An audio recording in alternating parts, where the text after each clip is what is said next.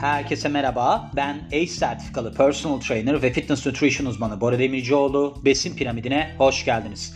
Bugün yağ ölçüm yöntemlerinden 10 tanesini anlatacağım size. Şöyle biliyorsunuz spor salonlarına gidersiniz. Bir adamla karşılaşırsınız. O da size şöyle der. Kardeşim benim yağ oranım bir aralar 14-17'ye falan çıkmıştı da şimdi bayağı bir toparladım 10'da falan. Adama bakarsınız pek de öyle bir hali yoktur yani. Acayip iyi bir fiziği falan yoktur. Ve şöyle düşünürsünüz. Allah Allah acaba %10 yağ oranı böyle mi? Aynı zamanda internette dolaşırken şeyler görebilirsiniz. İşte yağ oranlarına göre vücut nasıl görünür? Mesela %3'ü %5'i gösterir. Böyle steroidli bir adam gösterir filan. Bakın ben size şöyle söyleyeyim. Bu mesela tanitalar filan var. İşte gidiyorsunuz yok ölçümler var. Skin fold, kaliper, zart, zurt. Onları istediğiniz kadar yapın. Siz onları yaptıktan sonra aynaya baktığınızda eğer ki gördüğünüz şey hoşunuza gitmiyorsa demek ki sizin daha çok yağ kaybetmeniz, daha fazla kas kazanmanız lazım. Onun için bunlarla kendinizi kandırıyorsunuz aslında da. Neyse gene de biz bunları işleyelim. Çünkü bazı insanlar çok motive oluyor. O benim yağ oranım gitmiş, kas oranım artmış filan diye. Ben hiç bakmam. Bakın size şöyle söyleyeyim. Arada bir tartıya çıkıyorum. Bir aralar böyle bir heves edip aldım. Hani böyle bir yağ ölçümü falan yapan bir tartı aldım internetten.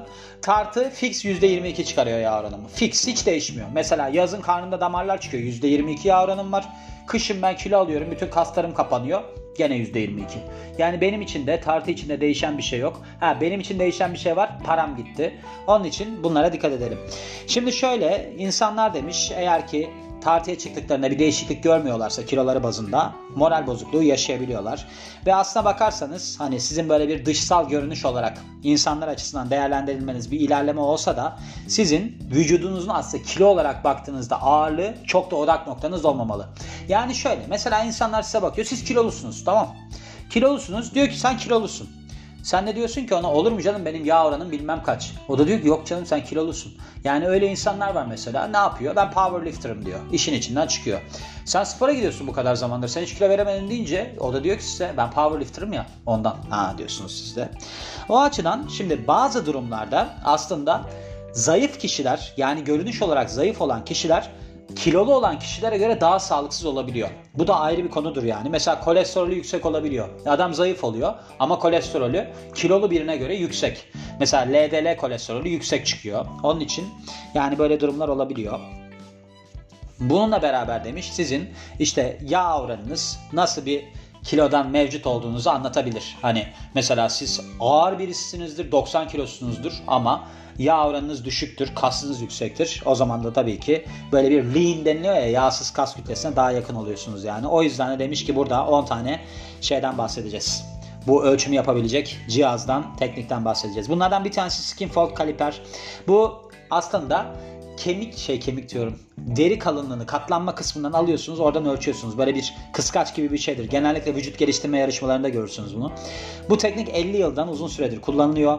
Şöyle sizin aslında derinizin altındaki yağ kalınlığını ölçüyor. Böyle bazı noktalardan alınıyor. Bunun böyle birkaç noktası var. Mesela 3 tane de alınabiliyor. Bu 7 tane de alınabiliyor. Yani farklı farklı yerlerden alıyorsunuz. Şimdi bu erkeklerde kadınlarda farklı alınan noktalar. Mesela kadınlarda triceps bu arka kol var ya arka kol kası o bölgeden alınıyor. Sizin bu kalça kemiğinizin üst bölümünden alınabiliyor. Ya da işte bu kalça ya da karın kısmından alınabiliyor. Bu üçlü, üç bölge üzerinden giden de. Yedili baktığımız zaman kadınlarda mesela burada ne var? Göğüs var. İşte bu koltuk altına yakın bir kısım vardır böyle göğüsle koltuk altının birleştiği bir nokta vardır. Kadınlarda orası böyle bir bazen sıkışır böyle yağlı durur. Onu bazı kadınlar sevmezler. Oradan alınıyor. İşte bu ne derler shoulder blades kürek kemiği. Kürek kemiğinin altındaki bölgeden de alınabiliyor baktığınız zaman. Erkeklerde 3 bölge olarak bakarsak karın ya da kalça ya da göğüs triceps ve bu kürek kemiğinin olduğu altında olduğu bölge alınıyor. Yedili ölçüde de bu koltuk altının altındaki bölge ve de kürek kemiğinin altındaki bölgede alınabiliyor. Evet. Shoulder blade. Shoulder blade ile scapula yazmış. Scapula latincesi zaten kürek kemiği. Shoulder blade de İngilizcesi. Ne alaka anlamadım. Burada bir yanlışlık var ama. Neyse zaten şöyle söyleyeyim size. Bunları hani aklınızda tutmanız mümkün değil. Bakın benim kaç kere aldılar bu skin fold kaliperle işte. Hatta bir tanesinde yüzde 6.5 mi çıktı 7 mi çıktı öyle bir şey çıktı yani. Hatta ben ondan sonra demiştim ki şey yaparım ben giderim baklava yerim şimdi. O zamanlar öyle takılıyordum biliyor musunuz? Gerçekten mesela gitmiştim baklava yemiştim üstüne de. O açıdan hani artık doğru muydu yanlış mıydı bilmiyorum ama şimdi bunun şeylerine bakalım avantajlarına bakalım. Tabii ki bu ucuz yani böyle bir alabilirsiniz ve kolaylıkla uygulanabilir bir şey. Aynı zamanda çok portatif olduğu için evde de kullanırsınız, her yerde de götürürsünüz. Dezavantajlarına bakarsak aslında şöyle bir durum var. Burada sizin bir temel anatomi bilgisine ihtiyacınız var ve de pratik yapmanıza ihtiyacınız var. Bunu hatta 3 kere alıyorsunuz. Üçünden bir tanesinde mi bakıyorsunuz? Öyle bir durum oluyor. Genelde de bunları 3 kere tekrarlarlar bu arada. Burada anlatacağım hepsini. Ve bazı insanlar da dezavantaj olarak böyle yağlarının ne derler buna pinch böyle bir sıkılmasından hoşlanmazlar demiş. Kullanılabilirliği tabii ki bu kolaylıkla alınabiliyor internet üzerinden de. Peki geçerliği nedir? Geçerliği değişken. Şöyle oluyor. Bunu uygulayan kişinin uzmanlığına göre değişebiliyor doğruluğu ve de %3.5 ile %5 aralığında böyle bir hata payı var. İkinci olarak vücut böyle bir çevre ölçümleri alma. Şimdi şöyle tabii ki vücut tipleri kişiden kişiye değişiyor ve de vücudunuzun hani şekli de sizin vücut yağınızla alakalı olarak çok bilgi verebiliyor. Yani demin başında bahsettiğim olay aslına bakarsanız. Ve şöyle bu bazı vücut bölgelerindeki ölçümler yapma yöntemi sizin açınızdan sağlıklı olabiliyor. Ne açısından? Vücut yağınızı anlayabilme, tahmin edebilme açısından. Mesela şöyle bir şey varmış. Amerikan ordusu vücut yağ ölçümlerini sadece kişinin işte böyle bir yaşını, boyunu ve de birkaç tane de çevresel ölçümünü alarak gerçekleştiriyormuş. Hani vücut yağ ölçümünü öyle yapıyormuş. Erkekler için bu şeydeymiş. Bel ve boyundaymış. Hani baktığınız zaman ölçü olarak kullandığınızda. Kadınlar içinde de kadınlar içinse bu şeye bu bölgelere kalça da dahil oluyormuş. Hani baktığınız hani erkeklerde ne dedi? Ee, bel, boyun dedi. Ona bir de kadınlarda ek olarak kalça ekliyorlar. Avantajları nedir? Tabii ki bu yöntem yani basit bir yöntem. Uygulanabilir bir yöntem. Affordable yani parayla satın alabilirsiniz. Paranız yeter öyle söyleyeyim. Ve sadece ihtiyacınız olan ne? Sizin böyle bir şey hesap makinesine ve de ölçüm yapmak için bir mezuraya ihtiyacınız var. Ve bunlar da evinizde kullanılabilir. Dezavantajlarına bakarsak vücut ölçümleri böyle bir çevresel ölçümleri Şöyle vücut şekli ve de yağ dağılımı hesaba katıldığında bütün insanlar için doğru olmuyor. Neden doğru olmuyor? Aslında çok da mantıklı. E bazı insanın yani kilolu olabilir, boynu ince olabilir. Şimdi erkeklerde boyun bel diyor. E tamam beli ince olabilir. Boynu ince olabilir. Beli ne bileyim ince olabilir. Kalçası olur. Adam bu ya. Olur yani. Kadının da Kadın tipi yağlanma tamam onun için kalçayı alıyorlar ama kadının orası yağlanmıyor diyelim ki beli yağlanıyor. Ne olacak o zaman? O zaman yanlışlık çıkıyor yani. O geçerlik olarak da %2 ile %2.5 ile %4.5 aralığında değişebiliyormuş. Ama aynı zamanda daha yüksekte olabiliyor. Neden daha yüksekte olabiliyor? Çünkü yani ölçüm yapan kişiye göre değişir. Ne bileyim sizin o günkü haliniz su tutarsınız değişir. Yani nereden anlayacaksınız onu? O yüzden bu da böyle bir durum. Üçüncüsü Dual Energy X-Ray Absorptimetry. DEXA scan bunun adı yani. Şöyle DEXA aslında sizin vücut yağınızı ölçmek için X-ray kullanıyor. X ışınları kullanıyor. Ve DEXA scan zamanı boyunca da siz sırtınızın üzerine yatıyorsunuz. 10 dakika boyunca sizi tarıyor. Bu işte üstünüzden böyle geçiyor yani. Burada aldığınız radyasyon çok düşükmüş. Şöyle deniliyor. Sizin aslında 3 saat içerisinde günlük hayatınızda aldığınız radyasyona eşit oluyormuş. Aynı zamanda DEXA sizin kemik yoğunluğunuzda ölçebiliyor ve aslında sizin böyle bir kemik, işte yağsız kütle ve de yağ ölçümlerinizi ayrı ayrı bölgelerde verebiliyor. Yani kolunuzda, gövdenizde, bacaklarınızda ne şekilde verebiliyor. Avantajlarına bakarsak bu yöntem aslında son derece geçerli ve detaylı, detaylı bir bilgi sağlıyor. Ve hani kemik yoğunluğunu filan da ölçtüğü için vücut bölümlerine göre de dağılım gösterdiği için avantajları var.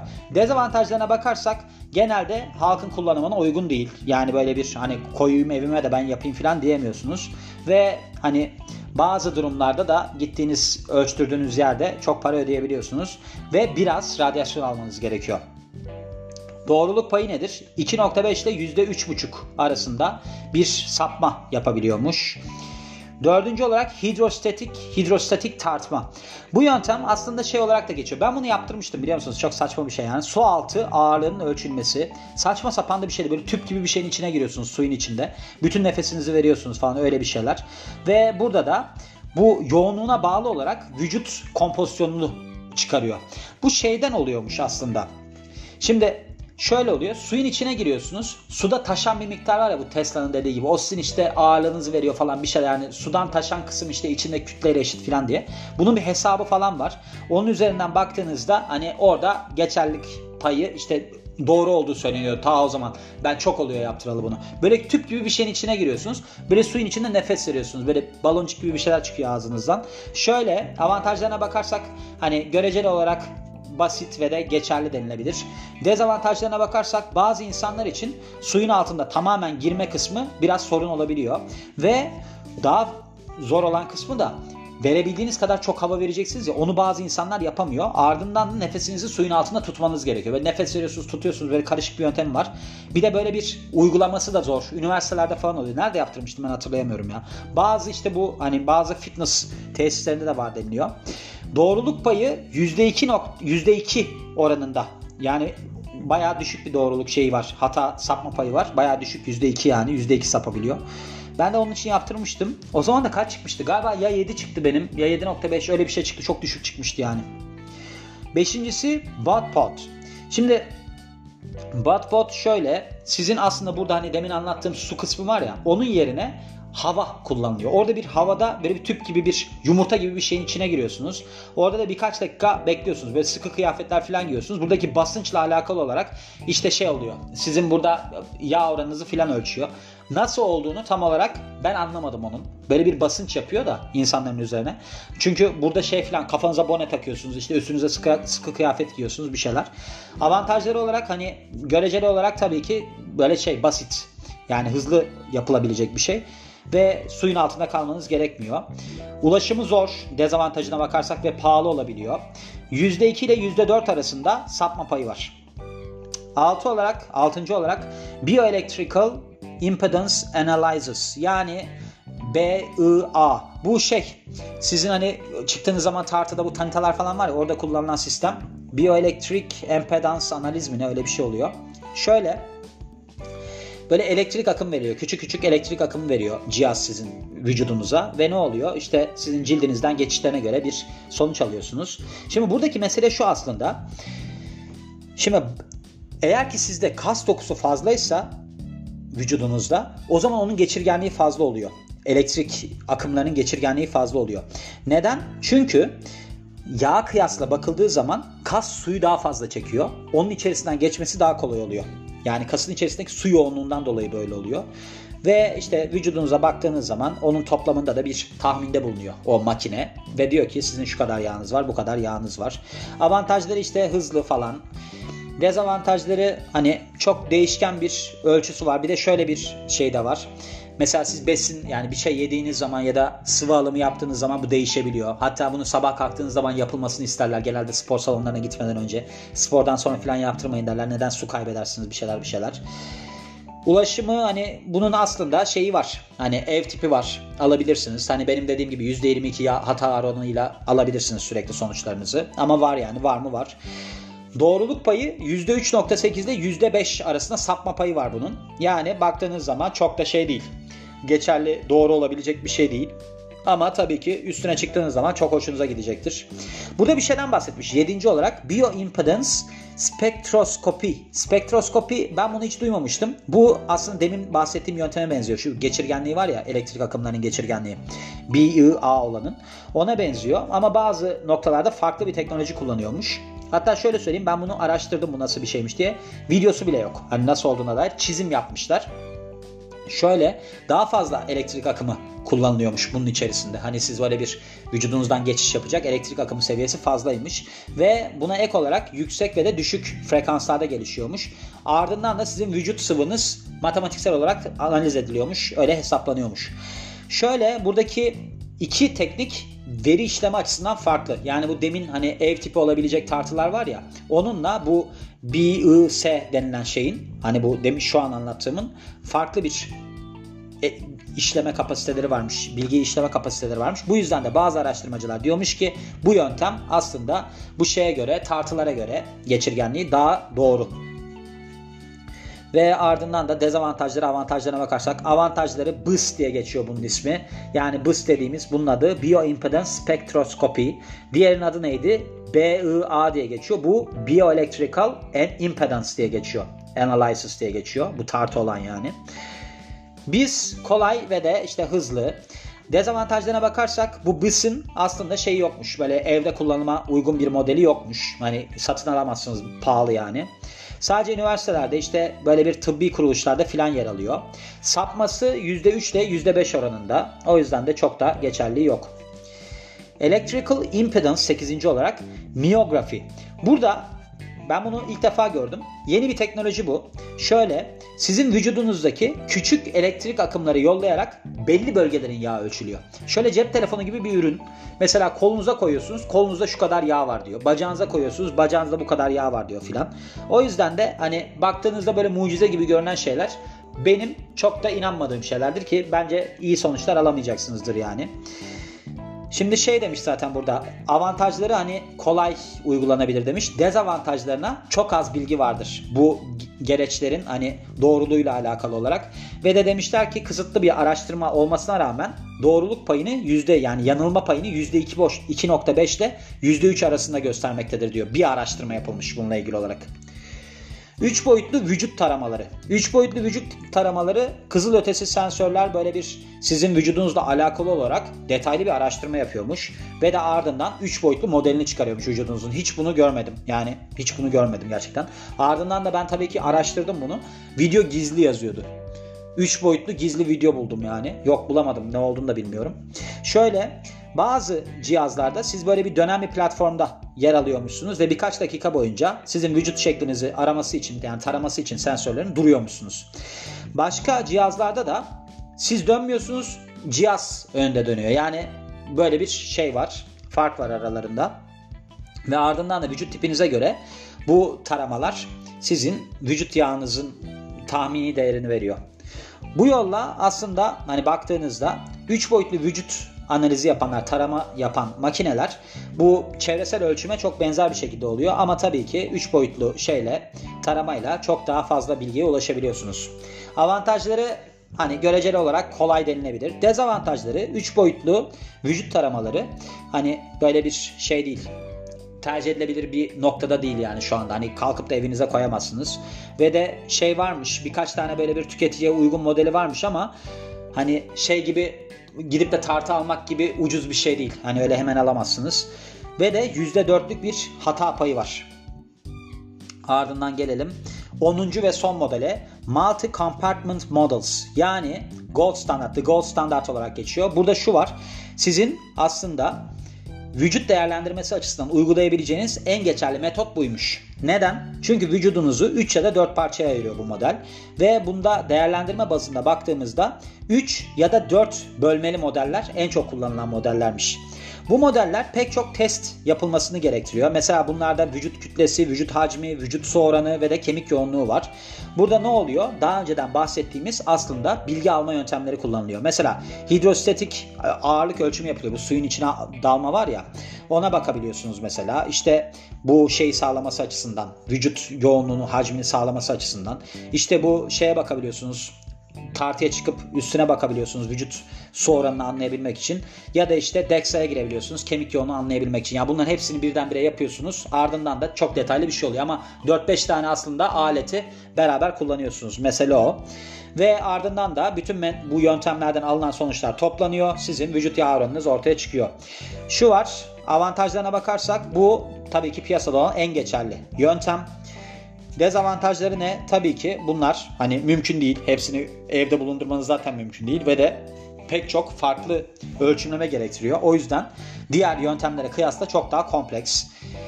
Ulaşılabilirliği sadece tıbbi ve ya da araştırma tesislerinde bulunuyormuş ve bu tabii ki sapma payı olarak %1'in altında. Yani en geçerli yöntem bu. Neden? Çünkü bir sürü yöntem kullanıyorsunuz zaten. Hani bir başka DEXA scan'e giriyorsunuz, oradan gidiyorsunuz işte o impedansa bakıyorsunuz falan filan. Devamında baktığınızda ne oluyor? Tabii ki sizin için en en doğru sonucu çıkarıyor ama birkaç yöntem kullandığınız için. Yani 10'uncusu hepsini 10 10 hepsi oldu. Öyle söyleyeyim size. Peki şimdi baktığınızda sizin için en önemli metot hangisi? En iyi metot hangisi? Aslında burada değerlendirme aşamasında önemli olan sorular var. Bu sorulardan bir tanesi sizin bu vücut yağ oranınızı ölçümleme amacınız ne? Sizin için bunun doğruluk payının önemi ne? Siz vücut yağ ölçümünüzü ne sıklıkta yapıyorsunuz? Sizin evde uygulamak istediğiniz metot hangisi ya da uygulayabileceğiniz metot hangisi? Sizin için fiyatın bir önemi var mı? Tabii ki bunlara baktığınız zaman hani ardından demiş ki işte siz eğer ki gidip de Skinfold kaliper alıp onunla ölçerseniz falan daha ucuza gelecektir. DEXA scan üzerinden giderseniz daha şey olacaktır, pahalı olacaktır filan. Şimdi burada ardından da bitirmiş zaten. Şöyle söyleyeyim size. Bakın çok ucuz bir yöntem var aynaya bakmak. Çok ucuz bir yöntem var aynaya bakmak. Aynaya bakarsanız kendinizle yüzleşirseniz çok çok zaten iyi sonuçlar alırsınız. Bakın siz başına da bahsettiğim gibi çok iyi spor yapmıyorsanız yani şunu düşünün hatta şöyle bir örnek vereyim. Bir sınava çok iyi çalışmıyorsanız eğer ki o sınav çok iyi geçiyorsa çok büyük bir mucize olması lazım. Benim hiç geçmişliği yok. Size öyle söyleyeyim. Benim hiç geçmişliğim yok. Sınavımın iyi geçmişliği yok. Onun için sizin sağlam çalışmanız lazım. Diyetinize çok dikkat etmeniz lazım. Hayatınıza çok dikkat etmeniz lazım. Sporunuza çok dikkat etmeniz lazım. Eğer ki bunlar yoksa yani siz adam gibi spor yapmıyorsunuz, beslenmenize çok dikkat etmiyorsunuz ya da beslenmenize çok dikkat etmiyorsunuz, deliler gibi spor yapıyorsunuz ve diyorsunuz ki benim vücut yağ oranım %7'ye iner mi acaba? Ben size buradan söyleyeyim. Bakın hiç ölçüm yapmadan inmez. Net. Bakın net söylüyorum size. Yani şöyle şeylere hiç aldanmayın. Onun şöyle genetiği varmış da böyle bilmem nesi varmış da filan. Ben bir sürü insanla karşılaştım. Ben 20 seneden fazladır bu işin içindeyim. Hiç de şöyle birisi olmadı. Ben Deliler gibi yemek yiyorum ama benim acayip karnımda damarlar çıkmış vaziyetteyim falan filan. Nasıl oluyor biliyor musunuz? Mesela hipertiroidi oluyor. Hipertiroidi olan adamın zaten sağlıksız bir görünüşü oluyor. Böyle çok zayıf oluyor. Yani istediğiniz bir fizik olmuyor. Ee, onun haricinde de zaten adam eğer ki çok iyi fizikliyse mesela ben bir korku filmi izlemiştim. Bakın korku filmi. Şöyle bir sahnesi vardı. İki tane çocuk bir geliyorlar kampa ki böyle bir çadırları var. Çadırdaki her şeyleri çalınmış. Çocuğun üstündeki tişört de çalınmış. Çocuk böyle vücutla duruyor tamam mı? Üstü çıplak. Ben de çocuğun vücuduna baktım dedim ki ya dedim ne kadar iyi bir fiziği var. Demek ki ben tabii ki bunu izlediğim benim 10 sene 15 sene falan oluyor. Demek ki dedim bak dedim böyle çocuğun fiziği böyle. Bakın o filmin o sahnesinde şöyle bir konuşma oldu. Yemekleri de çalmışlar diyeceğim ama dedi yanındaki. Çok üzülmeyeceksin zaten bir şey yemiyorsun ki. O da diyor ki vücudu iyi olan. Tabii ki diyor yemiyorum bu formu nasıl tutuyorum zannediyorsun. Bakın orada bile onu söylemişti. O yüzden kendinizi kandırmayın. Tartıya çıktınız yok %5 yağ oranım gitmiş kas oranım artmış falan. Siz aynada ne görüyorsunuz? Kendinizle yüzleşin ona bakın diyorum ve bu bölümün de sonuna geliyorum. Beni dinlediğiniz için çok teşekkür ederim. Ben Bora Demircioğlu. Yeni bir bölümde görüşmek üzere. Hoşçakalın.